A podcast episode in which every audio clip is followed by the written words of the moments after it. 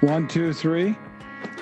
Are we on? Shema Israel Adonai Eloheinu Adonai Echad Ahavta Et Adonai Eloheka B'kol Levavka U'B'kol Nafshecha U'B'kol Odecha. So they can hear me? Can you all hear Jeff? Someone text me and say if you can hear Jeff. Hey, Kingdom Roots listeners, thanks for joining us again today on the podcast. If you're wondering, what in the heck did I just listen to? That was Scot and Jeff warming up for their webinar that they did on the Great Gospel Experiment. And that was Scot doing the Shema in Hebrew. So if you've never heard that before in Hebrew, now you can say that you have. Um, but excited for the second part of this two part episode today. Last week, uh, Scot set the groundwork and gave us Paul's vision vision about what he saw the church being as a fellowship of difference. And um, we covered that last time. This time, you're going to get to hear Scot give some specific examples from the book of Philemon about how these issues got worked out in mission. And he also answers some Q&A of those who were there uh, attending the webinar. So really great content again this week. I'm, I'm sure you're going to love it. So without further ado, here's the second part of the Great Gospel Experiment.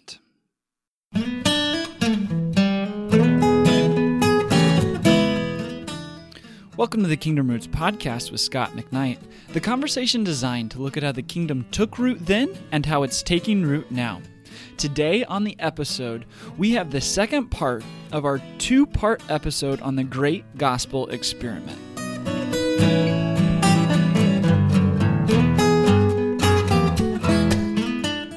We should check at the door anything that Jesus would check for opportunity of baptism and Eucharist.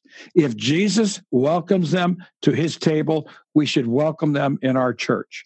Yes, it may be there's some rumbling about differences. And I think Paul would say that is what the church is all about.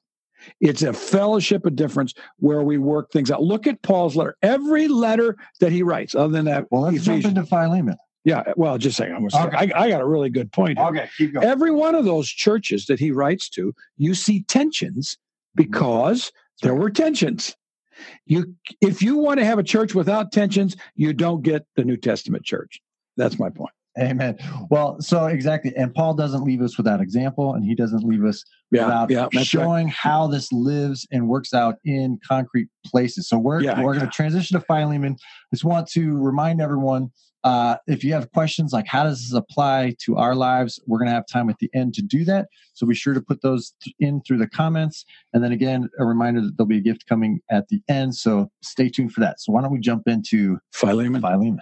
I think the the the, the book of Philemon illustrates what Paul means when he says there is neither slave nor free. Okay, what a nice idea. I like to quote C.S. Lewis. Forgiveness, he said, is such a lovely idea until you have something to forgive. Slaves and free being in a fellowship is such a lovely idea until the slave's daughter wants to marry your free person da- uh, son. Then we have a problem. Well, the book of Philemon, I believe, actually explores the reality of that situation. It explores the reality of what it means for Jews and Gentiles, and especially slaves and free, to have fellowship with one another. What happens in the Christian assembly to the slave? What happens to the slave who's a believer? What happens to the master who is a believer, to a slave who's a non believer, or to a slave who's a believer. This is the rough and ready, rugged reality of a first century church. When you open up the book of Philemon, you must hear gasps and questions and frowns and disagreements and wonderings and ponderings. And is this all up for grabs? Is the Roman Empire status system completely up for grabs? at Phi, in Philemon. So here's what happens. There's a slave by the name of Onesimus, which is at best um, a boilerplate name and could well be derogatory. The Greek word onesimus means useful. And N.T. Wright, in his wonderful Kingdom New Testament, translates Onesimus Mr. Useful. And that would be, that's like tra- translating Adam as dusty, uh, which is about the right translation for the word Adam in Genesis 1 and 2. So we got this Onesimus. And somehow Paul has come into contact with Onesimus, but Paul is in prison, I think almost certainly in Ephesus. People dispute that. It doesn't matter at this point. Onesimus has, has somehow found a slave of Philemon, and they are from Colossae. Onesimus and Philemon are from Colossae. They have found their way to Paul in prison. How did Onesimus get there? There are two options. Uh, the most common option is that he ran away. We'll leave it at that. He gets to Paul in prison, and in prison, somehow, Paul leads him to Christ. Onesimus becomes a Christian. In that process, he probably revo- revealed or divulged to Paul that he was a bad slave, that he was useless, even though he was called useful. And Paul is petitioned at some level. He is pressed both by Roman law and by fellowship in Christ to send Onesimus back to Philemon. You may know in Deuteronomy 23, there is an amazing piece of legislation that Jews were not to return refugee slaves to their masters. So what's Paul doing? Well, you could say that Paul is, just doesn't believe in the Old Testament anymore. He doesn't believe in that legislation in the Roman Empire. Or you could say he's just following Roman law. Or you could say what I think is probably the case that Paul believed in more than the Old Testament law and more than Roman law. Around Roman law, he believed that there ought to be reconciliation between the two and so sending him back would not be sending him back into the same kind of brutal world that Onesimus was experiencing before, or at least it would be transformed. And I think that's the category. It would be transformed. So he sends him back. What does he send him back to do? Um, it is clear in the Pauline letters that Paul did not believe in a radical revolutionary emancipation of all slaves in the church who were Christians. Paul was not a social activist wearing skinny jeans, fighting against Roman laws of slavery. And I think this this is controversial, uh, and for that reason alone, I like it. And that is, Paul was blind to the immorality of slavery because he was a first century Jew and Roman. He just didn't think about slavery as an institution being immoral. That's another debate it's another question, and it's a fun question to deal with. But Paul sends him back, and what does he do? Does he ask Philemon, the slave master, to release him, emancipate him, liberate him, manumit him, and send him off on his own so that he could have a free existence and become like uh, other slaves who were freed who became great, uh, famous people? Uh, it does not look like that's what Paul did at all. So Paul sends this letter, and in the middle, in the middle, he says things like this. Therefore, I love this expression. Although in Christ I could be bold and order you to do what you ought to do, yet I prefer to appeal to you on the basis of love. This is very clever. Paul is saying, I could tell you what to do because I'm an apostle, but I'm not going to tell you. But because I just told you I could tell you, I sort of told you. And he winked and he went on and said, I want you to do this voluntarily. I want you to do it because you love me and because I love you. And he says, It is none other than Paul, and now he appeals to his own condition, an old man, and now also a prisoner of Christ Jesus. So he has a low status in the Roman world, sort of like a slave because he's in prison. I appeal to you now, this is the major language for my son, Onesimus, who became my son while I was in chains. Now, the word son uh, is not the Greek word huios. It's the typical word teknon that he uses for Timothy.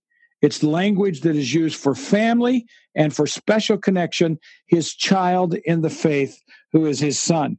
He used to be useless He's now useful to both you and to me. I'm sending him back. And then he uses this beautiful expression of intimacy and love for Onesimus because Onesimus has been working with him side by side, who is my very heart, he says. I would have liked to keep him with me so that he could take your place in helping me while I'm in chains for the gospel. So Paul thinks Philemon has been greatly instrumental, but now it is Onesimus who is that. But I did not want to do anything without your consent, he says. But Paul says, I want you to receive him, uh, you can have him back. But this is the critical expression no longer with the status of a slave in the household of Philemon, but better than a slave, he will now have the status as a dear brother. Though a slave, he's a brother. He's very dear to me, but even dearer to you. And he says, I want you to eh, take him both as a fellow man and a brother in Christ. So if you consider me a partner in the ministry, Greek word koinonos, very important word for Paul, welcome him as you would welcome me. If he's done anything wrong, I'll pay you back. Now, what Paul does here is revolutionize the household. He does not, probably, uh, this is what I believe, he does not change the status of Philemon as a, as a slave owner, nor does he change the status of Onesimus as a slave. Instead, he turns them into brothers. They could be slaves, they could be masters, they could be slave owners, but now they're brothers and they're to treat one another as siblings.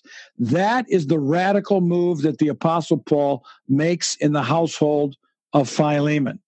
And this, I think, is the critical factor of what we're talking about when we say Paul's uh, great gospel experiment. It was to create a fellowship of difference where slaves and free, slaves and masters, in Colossians, Paul's still talking as if they're slaves and masters, but they are now brothers and sisters, and the slave owner will have to treat that slave justly and isotetos with equity and equality.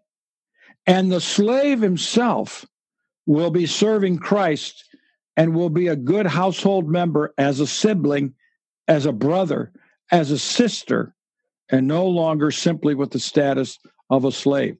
So Paul challenges both Onesimus to be a brother to Philemon. He has everything to gain in that.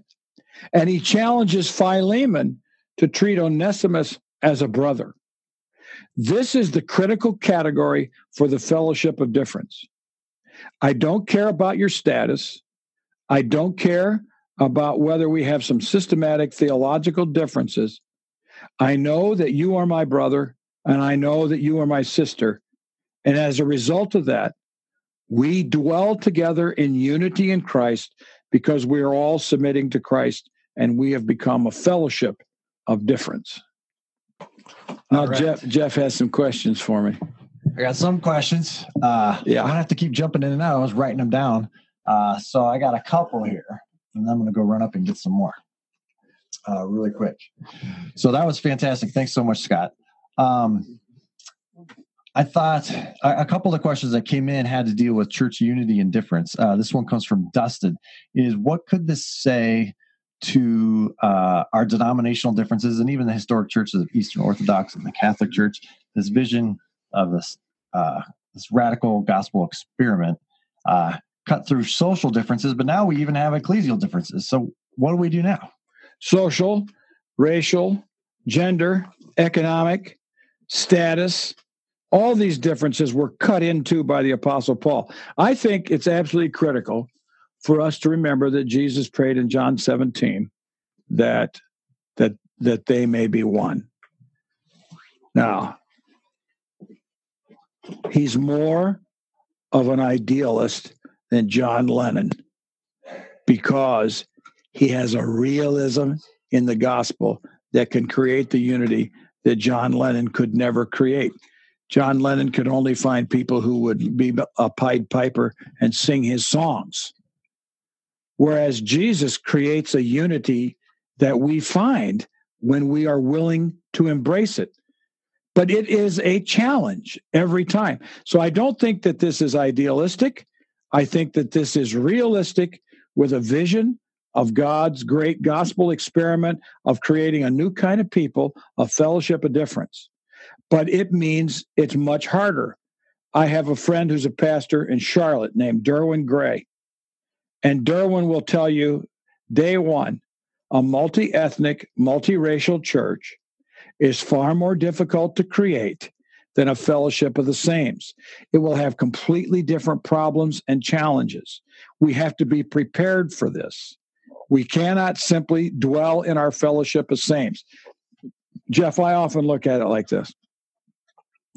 In the first hour in heaven, in the kingdom of God, the new heavens and the new earth, I've written about this in a book called The Heaven Promise in the first hour, the first thing that will happen is that we will all be reconciled. Now, I don't know. I, I don't believe in purgatory. And I and I'm not saying that I know what's going to happen, but I don't care. I don't care when it happens.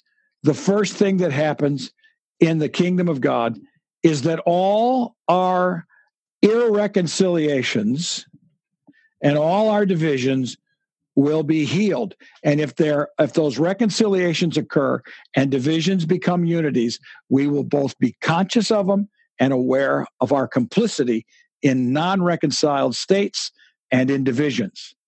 That will be the first hour in heaven. The drums will not tap and the band will not begin playing. And amazing grace will not be sung. I know it'll be amazing grace. It could be uh, a mighty fortress because I like I like German. Um, but we know that those songs will not be sung until we've all been reconciled. If that's the first hour in heaven, we need to begin living in that now. And we do this one on one when you and I, as leaders, stretch out across boundaries that are clear boundaries and say, I want to embrace you in a bigger and deeper unity. Oh, that's great. Uh, I'm going to stick over here in this other chair so I can see all the, the questions coming in. There's a bunch of great questions coming in. One fits along with that one, but we'll get back to that. It's a question about ideological difference. But first, uh, we want to change gears a little bit to a question that both Rachel and Andy asked. Thanks for sh- uh, shooting them in. How does this kind of diversity uh, work in a rural context where there, yeah. in one sense, there's not that much yeah, diversity? Yeah. Well, we, we can't go out trying to invent problems and I, I don't think that it, there's anything wise or real about busing in Latin Americans, African Americans, or whites into a church so that we can have a fellowship of difference. That's just zany and silly. I know all kinds of churches where the diversity uh, option is zero. Uh, okay. In, in those situations, in a rural church where you have all people who are the same. That's what it's going to be.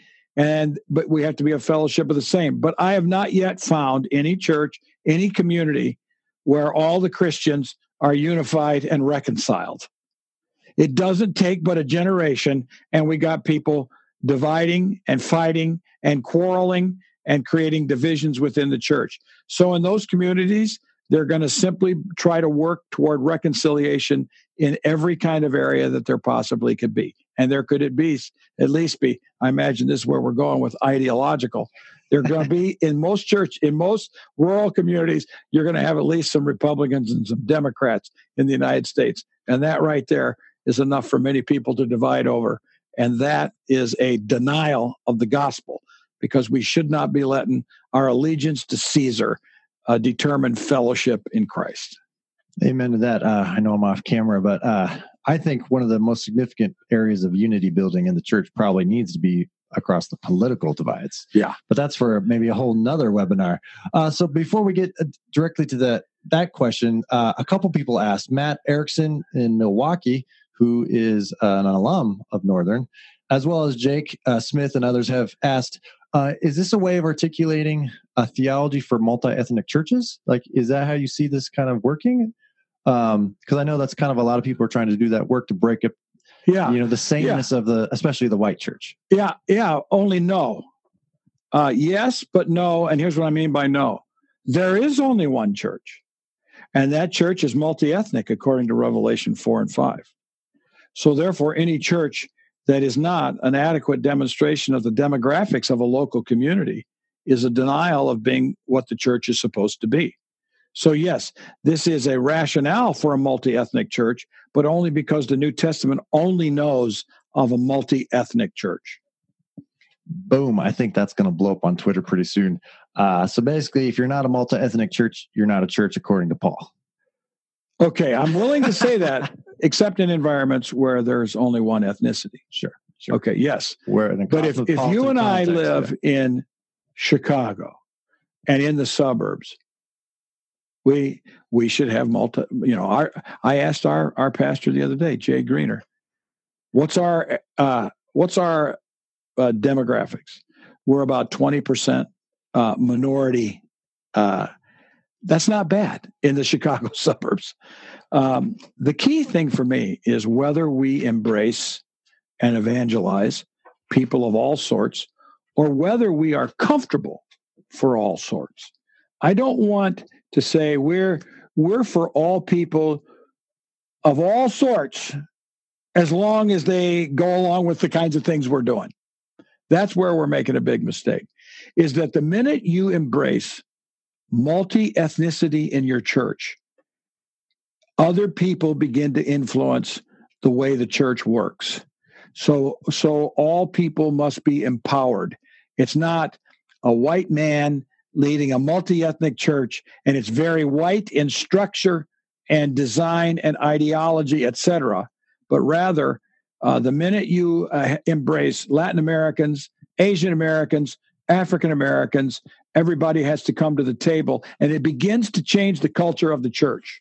That's when it becomes multi ethnic. That's what Paul was talking about.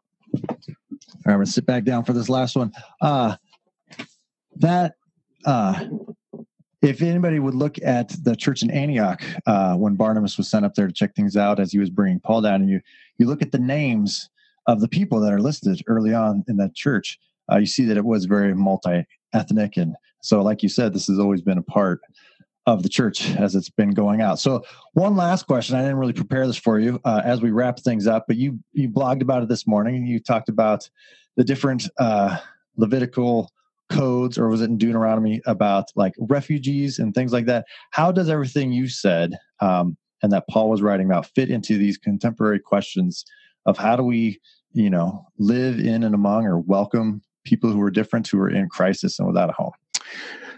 Yeah, let's bring it right into uh, the right. presidential election real. and uh, real. Uh, one thing I don't like politics determining our conversations. Uh, but Amen. but I, I, would say this that Deuteronomy 23 established a principle in Israel that is dramatic and radical and revolutionary. In the ancient Near Eastern world, it was international law in most locations for people to return refugee slaves to their master and to their country. It was just that was international law. God tells Israel, do not return a refugee slave to their master, their country. Give them space in your land, give them a home, and you cannot oppress them. This is an amazing piece of legislation. So, what we're doing in the United States is fundamentally contrary to the redemptive movement vision of the Bible that we will be people who see someone fleeing from danger fleeing from a harsh situation. And they come to us, we are to show compassion and we are to create space and freedom for such people. Now, this gets complex. This is what we should be doing as a church finding places to be sanctuaries and stations of liberation for people who have been oppressed. That's what we should be doing. Um, I don't know that it does us any good to go stand in front of the White House or to stand at an airport and just make life terribly inconvenient for lots of people so that we can feel good that we're doing something. The really something we must be doing is creating spaces where we can find refugees, where we can find immigrants, and we can find places and spaces for them to become the sorts of people God made them to be. That's what I think uh, this would say. That Paul is saying when you welcome them in. Now, if they're not believers, it's a different game altogether. We want to be able to evangelize and we want to be able to create space of compassion and love so that they could listen to the words that we have about Jesus. But uh, if they're believers, we want to be known for creating and embodying spaces of emancipation and liberation because we treat them as brothers and sisters, as Paul taught us. We've created a family of siblings. For those who are not believers, we are just simply working in that direction, but we will show compassion and love. I believe that we should oppose legislation that would be non compassionate toward refugees fleeing from danger. So, however, we view these things politically, nationally, we all have different understandings of how a, a, nation like America should govern itself and how to protect its borders. But the Christians, wherever they might be, their impulse, as you said, should be toward compassion, mercy, and the bolstering of freedom within the communities that they're in and around. I mean, it's amazing. Paul said, given, you know, I mean, the, the, the law said it's uh, basically it means find space for them, let them find a place to live, help them on their way. That's what we need to be doing.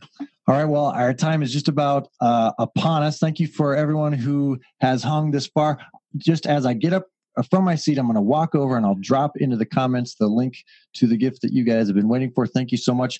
But really quick, you're about to head upstairs for lunch and you do a lunch Greek uh, practice session in your cohort. You have launched a new master's in New Testament, and as part of that, you're offering for free uh, classes in, in learning how to read Greek. But it's also uh, a, a, program that is structured around evenings uh, and spread out so that just about anyone could fit it into their lives. Uh, and so uh, we'll be sending you some information about that. If you're a college student thinking about ministry, or maybe you're in the ministry, or you just feel like you need that training, this would be a great place for you to kind of connect to hear more from Scot about all these different things. But if you're uh, a pastor, seasoned pastor who has been in the ministry for a long time, uh, but you just want a way to supercharge maybe your preaching and to hone your teaching, uh, Scot is also launching a doctor in ministry in New Testament context, which will yep. be launching this summer, uh, which has a built-in late, trip late in the to summer. Greece? It kind Israel. of depends. It's yeah. always going to be Israel. The uh, the DMin goes to Israel, and my Master of Arts in New Testament, the master's degree, goes to Turkey and Greece, as long as it's safe.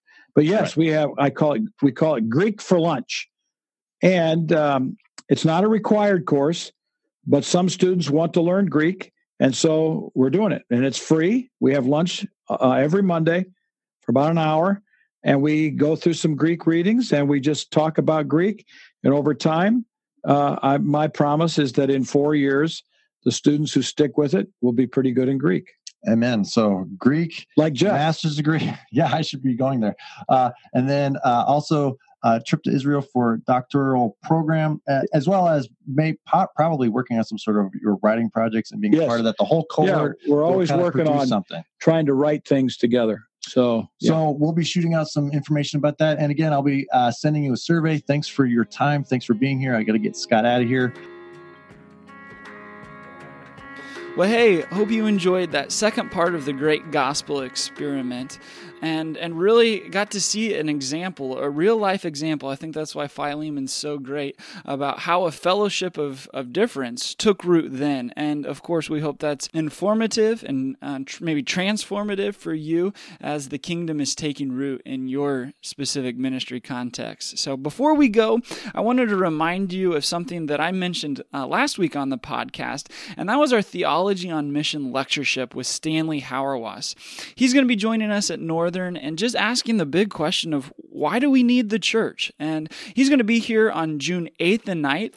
That's a, a 8th, the Friday night, and the 9th, a Saturday morning. We'd love to have you join us on campus live if you're in the Chicagoland area. But if you're not, I wanted to let you know that we also have a live streaming option for this event. So, um, distance is no obstacle. If you're interested in hearing the renowned theologian Stanley Hauerwas, we would love to have you join us for that.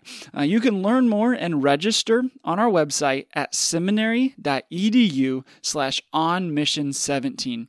Again, to join us for that Stanley Hauerwas event, you can register at seminary.edu slash on mission 17. Well, thanks again for joining us this week. Uh, we hope you're having a wonderful week, and we look forward to joining you next time as we continue our conversation on how the kingdom took root then and how it's taking root now.